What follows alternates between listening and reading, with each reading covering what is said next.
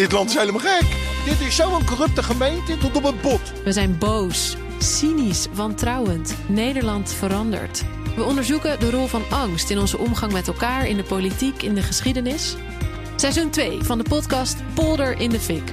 Waarom we zo bang zijn. Abonneer je nu in je podcast-app. Studio Den Haag. CDA-kamerlid Dirk Boswijk is net terug van een bezoek aan Oekraïne. Hij was daar met een groep van 27 parlementariërs uit 20 verschillende landen.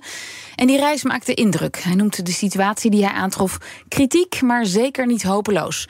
En daarom moet Nederland zich bijvoorbeeld hard maken voor de levering van lange afstandsraketten.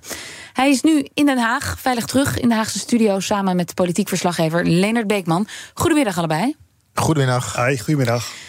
Wat, uh, Dirk Boswijk, wat heeft nou de meeste indruk gemaakt daar in Oekraïne? Uh, nou ja, we hadden een, een, vrij vol programma van gesprekken tot, uh, van, van politici tot, uh, tot burgers en onafhankelijke denktanks op het ministerie van Defensie en het ministerie van, van Infrastructuur over de, over de herbouw. maar uiteindelijk het meest indrukwekkende in dat volle programma was toch het bezoek aan een een revalidatiecentrum met, uh, met Oekraïnse militairen die, uh, ja, die één of meerdere ledematen hebben verloren. Uh, en die ook soms letterlijk de dood in ogen hebben gezien. Um, en eigenlijk vooral wat, wat het meeste indruk maakt, is dat wij stonden daar natuurlijk allemaal met ja, een soort. Ja, uh, ja, heel veel respect natuurlijk. Ook met tranen in de ogen als we die verhalen hoorden. En toen vroegen wij van, joh, wat hebben jullie nodig? En wij doelden eigenlijk op ja, eh, wat hebben die nodig voor die revalidatie? Hè? Fitnessapparaat of, uh, of ondersteuning. Ja. En dat was eigenlijk het, het antwoord wat we van eigenlijk alle veteranen die we daar spraken hoorden: van meer wapens, meer munitie en ook sneller. Um, en ja, mensen die, die, die gewoon twee benen hebben verloren, die zeggen: Ik wil zo snel mogelijk opgeknapt worden om weer terug te gaan naar het front om te vechten voor onze vrijheid. Ja. ja, wat moet je daarna tegen zeggen? Nou, dat getuigt wel van enorme veerkracht in elk geval. Um, u was ook voor deze reis al voor steun en hulp aan Oekraïne. Maar heeft u daar dan nog iets extra's geleerd nu? Nou ja, ik, ik, ik heb inderdaad gezien. Uh, je leest het wel in brieven, je hoort het wel in de krant. En je leest het in de krant en je, en je hoort het wel op het nieuws. Maar nu heb ik het ook zelf gehoord. Ook niet alleen van militairen, niet alleen van politici, maar ook gewoon van mensen op straat. En eigenlijk iedereen die je spreekt, die zegt gewoon: help ons. En, en ze zeggen ook heel erg bedankt voor alle steun die jullie hebben gedaan.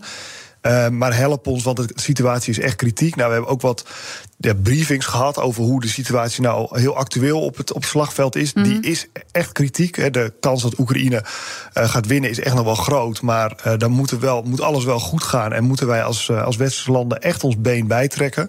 Ja, en dan is het toch wel mijn mijn, mijn, mijn constatering, die ook wel voor heel veel schaamtegevoelens bij, bij mij en bij mijn delegatiegenoten heeft gezorgd, ja, is dat we toch moeten concluderen dat, dat landen als Iran en Noord-Korea.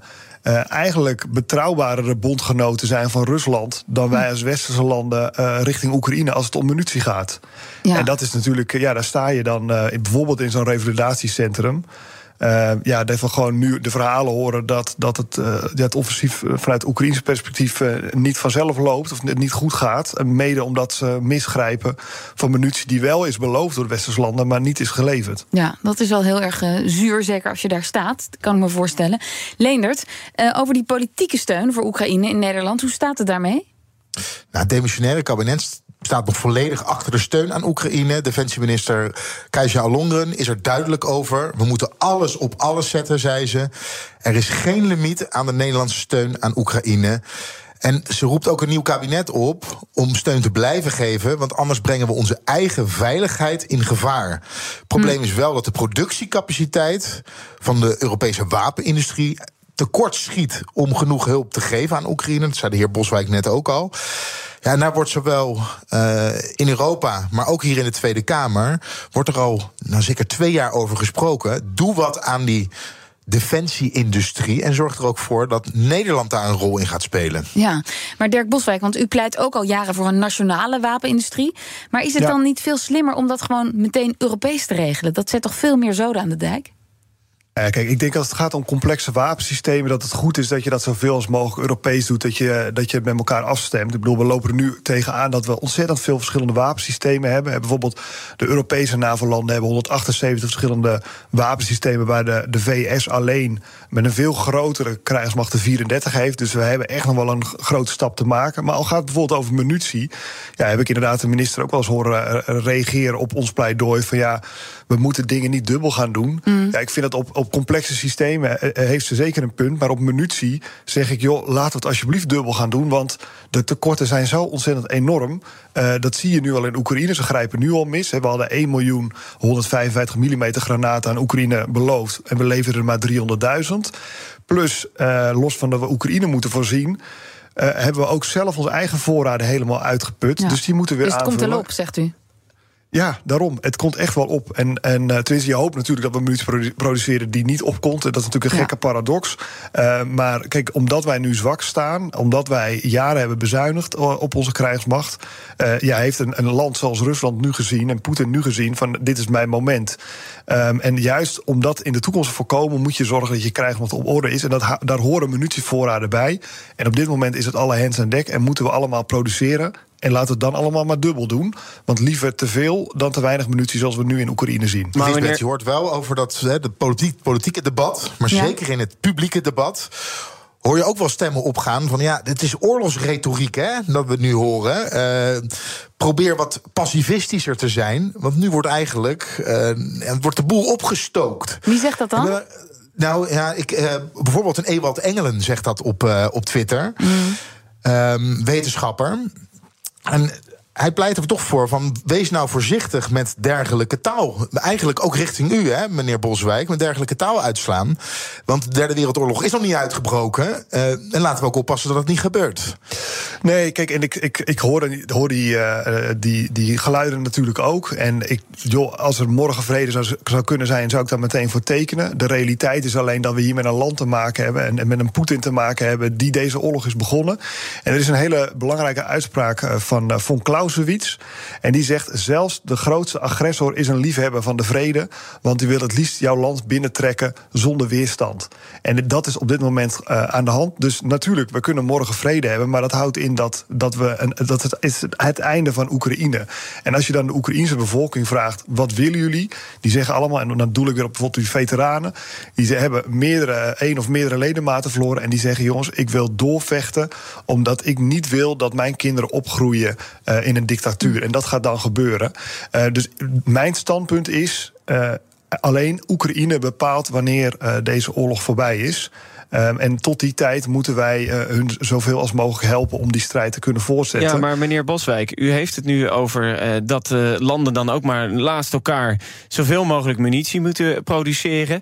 Um, dat is een monopolistische industrie. Hè? Daar moeten overheden garanties voor afgeven. Want anders wordt dit ja. niet ge, ge, geproduceerd. Maar dat betekent dat wij misschien dat, dat uh, deel van het BBP uh, voor, voor defensie veel meer moeten overschrijden. Want daarvoor moet je ja. echt wel miljarden reserveren. Denkt u dat, dat het volgende kabinet uh, dat wel wil doen?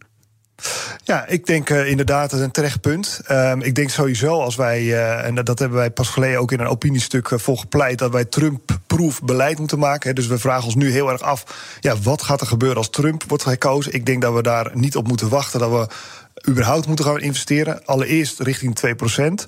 Nou, dan heb je het al over een structurele uh, extra investering van 2 miljard per jaar ongeveer. Maar heel eerlijk, ik vind dat we moeten gaan nadenken over veel meer dan 2%. We moeten namelijk veel minder afhankelijk worden van de Amerikaanse capaciteit. Hoeveel procent dan? Nou ja, dan, dat liggen dus berekeningen. En dan ga je over de, tussen de 3 en de 4 procent. En je kijkt naar, naar, naar Polen. Polen zat uh, in 2014, uh, net zoals Nederland, ver onder die 2 procent. En die gaat inmiddels richting de 4 procent.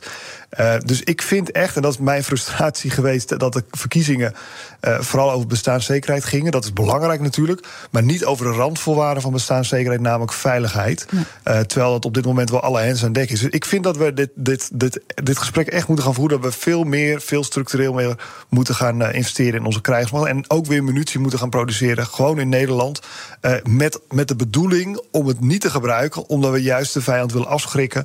Dat ze gewoon weten dat het geen zin heeft om democratisch vrije landen binnen te vallen. Ja, u heeft ook regelmatig contact met Kaya Kallas, de premier van Estland. En zij stelt voor dat ieder EU-land de komende vier jaar 0,25 procent van het BBP reserveert voor hulp aan Oekraïne. Met als gedachte, dan heb je dus samen genoeg bij elkaar. Daar kan Rusland niet tegenop. Bent u daar ook voor? Nou ja, sterker nog, toen zij dat een, een aantal weken geleden heeft geopperd, uh, hebben wij daar ook schriftelijke vragen over gesteld aan de minister. Van joh, is dat inderdaad niet een heel goed idee? Ehm, de antwoorden zijn helaas nog niet binnen. Ik verwacht ze wel elk moment, want de deadline is wel inmiddels voorbij. Maar ik vind het wel een interessante gedachte, omdat je daarmee uh, enerzijds uh, Oekraïne verzekert van uh, stabiele steun. Dus niet los van de waan van de dag. En dan moet ik zeggen dat het kabinet natuurlijk nu bezig is met tienjarige overeenkomsten. Dat lijkt er mhm. natuurlijk ook wel op. dus enerzijds geef je Oekraïne de zekerheid. En anderzijds geef je een heel duidelijk signaal naar Poetin af van joh, wij zitten hier voor, de, voor de lange termijn in. Dus stop er maar mee. Want Poetin schat natuurlijk het Westen in als ja, een decadent uh, continent die een spanningsboog hebben van een kleuter. Die dus eigenlijk nu al een beetje de oorlog zat zijn. En zo meteen uh, ja, toch bakzij halen en Oekraïne laten zitten. Maar En ik denk dat, dat dat is echt geen optie wat, wat mij betreft. Want, want Poetin stopt namelijk niet bij Oekraïne. Dus over spanningsbogen gesproken, de komende vier jaar 0,25% reserveren voor hulp aan Oekraïne. Dat vindt u een goed idee? Nou, ik weet niet wat het 0,25 procent wordt, maar ik denk het wel dat het, dat het goed is om, om inderdaad langjarig een afspraak eh, te maken, um, financieel en materieel, uh, met Oekraïne, dat ze weten waar ze aan toe zijn. Um, en ja, dat gaat meer. we gaan onze totale defensie-investeringen. Uh, die moeten minimaal naar 2%, maar wat mij betreft veel meer dan, uh, van dan 2% zijn. Leendert, uh, tot slot, ja, wij over steun gesproken worden Wilders, Geert Wilders, kort geleden, ondanks zijn eerdere standpunten, toch zijn support voor de steun aan Oekraïne uitspreken. Maar de Eerste Kamerfractie van de PVV heeft dinsdag dan weer tegen extra steun aan Oekraïne gestemd. heb jij Wilders daar een verklaring over horen geven? Ja, we hebben hem daarna gevraagd. En eigenlijk komt er gewoon heel simpel op neer. Hij zegt: Dat hebben we inderdaad gezegd. Wij willen gaan praten over steun aan Oekraïne. Maar dat hebben we nog niet gedaan. Dus zolang we dat nog niet aan de onderhandelingstafel besproken hebben. Ja, hebben wij in de Eerste Kamer nu nog zo gestemd? En eigenlijk zegt hij daarmee: we houden dit achter de hand voor de onderhandelingen. Aha. Ja, ongelooflijk. Ja. Wat zegt u, Dirk oh, Boswijk? Nou, ik vind het ongelooflijk. Ik bedoel, eh, de, de, wereld draait natuurlijk gewoon door. Uh, Oekraïne en Rusland wachten natuurlijk niet op een formatie in Nederland. Ik denk dat dit al aangeeft dat, uh, dat de PVV wat dit betreft een, de, de, geopolitiek gewoon niet snapt. Dat we door moeten gaan en dat we dit niet als een soort resultaat van de onderhandelingen kunnen laten hangen. Dus dat geeft in ieder geval aan dat, dat de PVV Oekraïne totaal niet belangrijk vindt en daar gewoon iets voor terug wil hebben. Um, ja, ik vind, ik, ik vind daar wel iets van, eerlijk gezegd. CDA-Kamerlid Dirk Boswijk en Leonard Beekman, onze politiek verslaggever, dank jullie wel. Ook Bas van Werven vind je in de BNR-app. Ja, je kunt live naar mij en Iwan luisteren tijdens de ochtendspits. Je krijgt een melding van Breaking News. En niet alleen onze podcast Ochtendnieuws, maar alle BNR-podcasts vind je in de app. Download nu de gratis BNR-app en blijf scherp.